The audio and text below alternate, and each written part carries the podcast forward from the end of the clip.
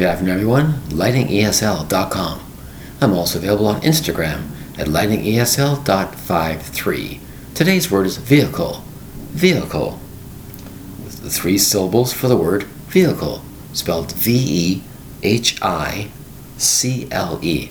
A vehicle is anything that's transporting anything. Now you say to yourself, what does that mean? Well, a horse? No. Anything with mechanical device to transport anything. Now, you might say to yourself, a stagecoach. Is that a vehicle? Yes. The vehicle itself is the stagecoach, not the horses pulling it.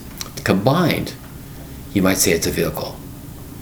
If, for example, there's a famous expression, horseless carriage, which simply they used to call that for a train, as the trains were developed.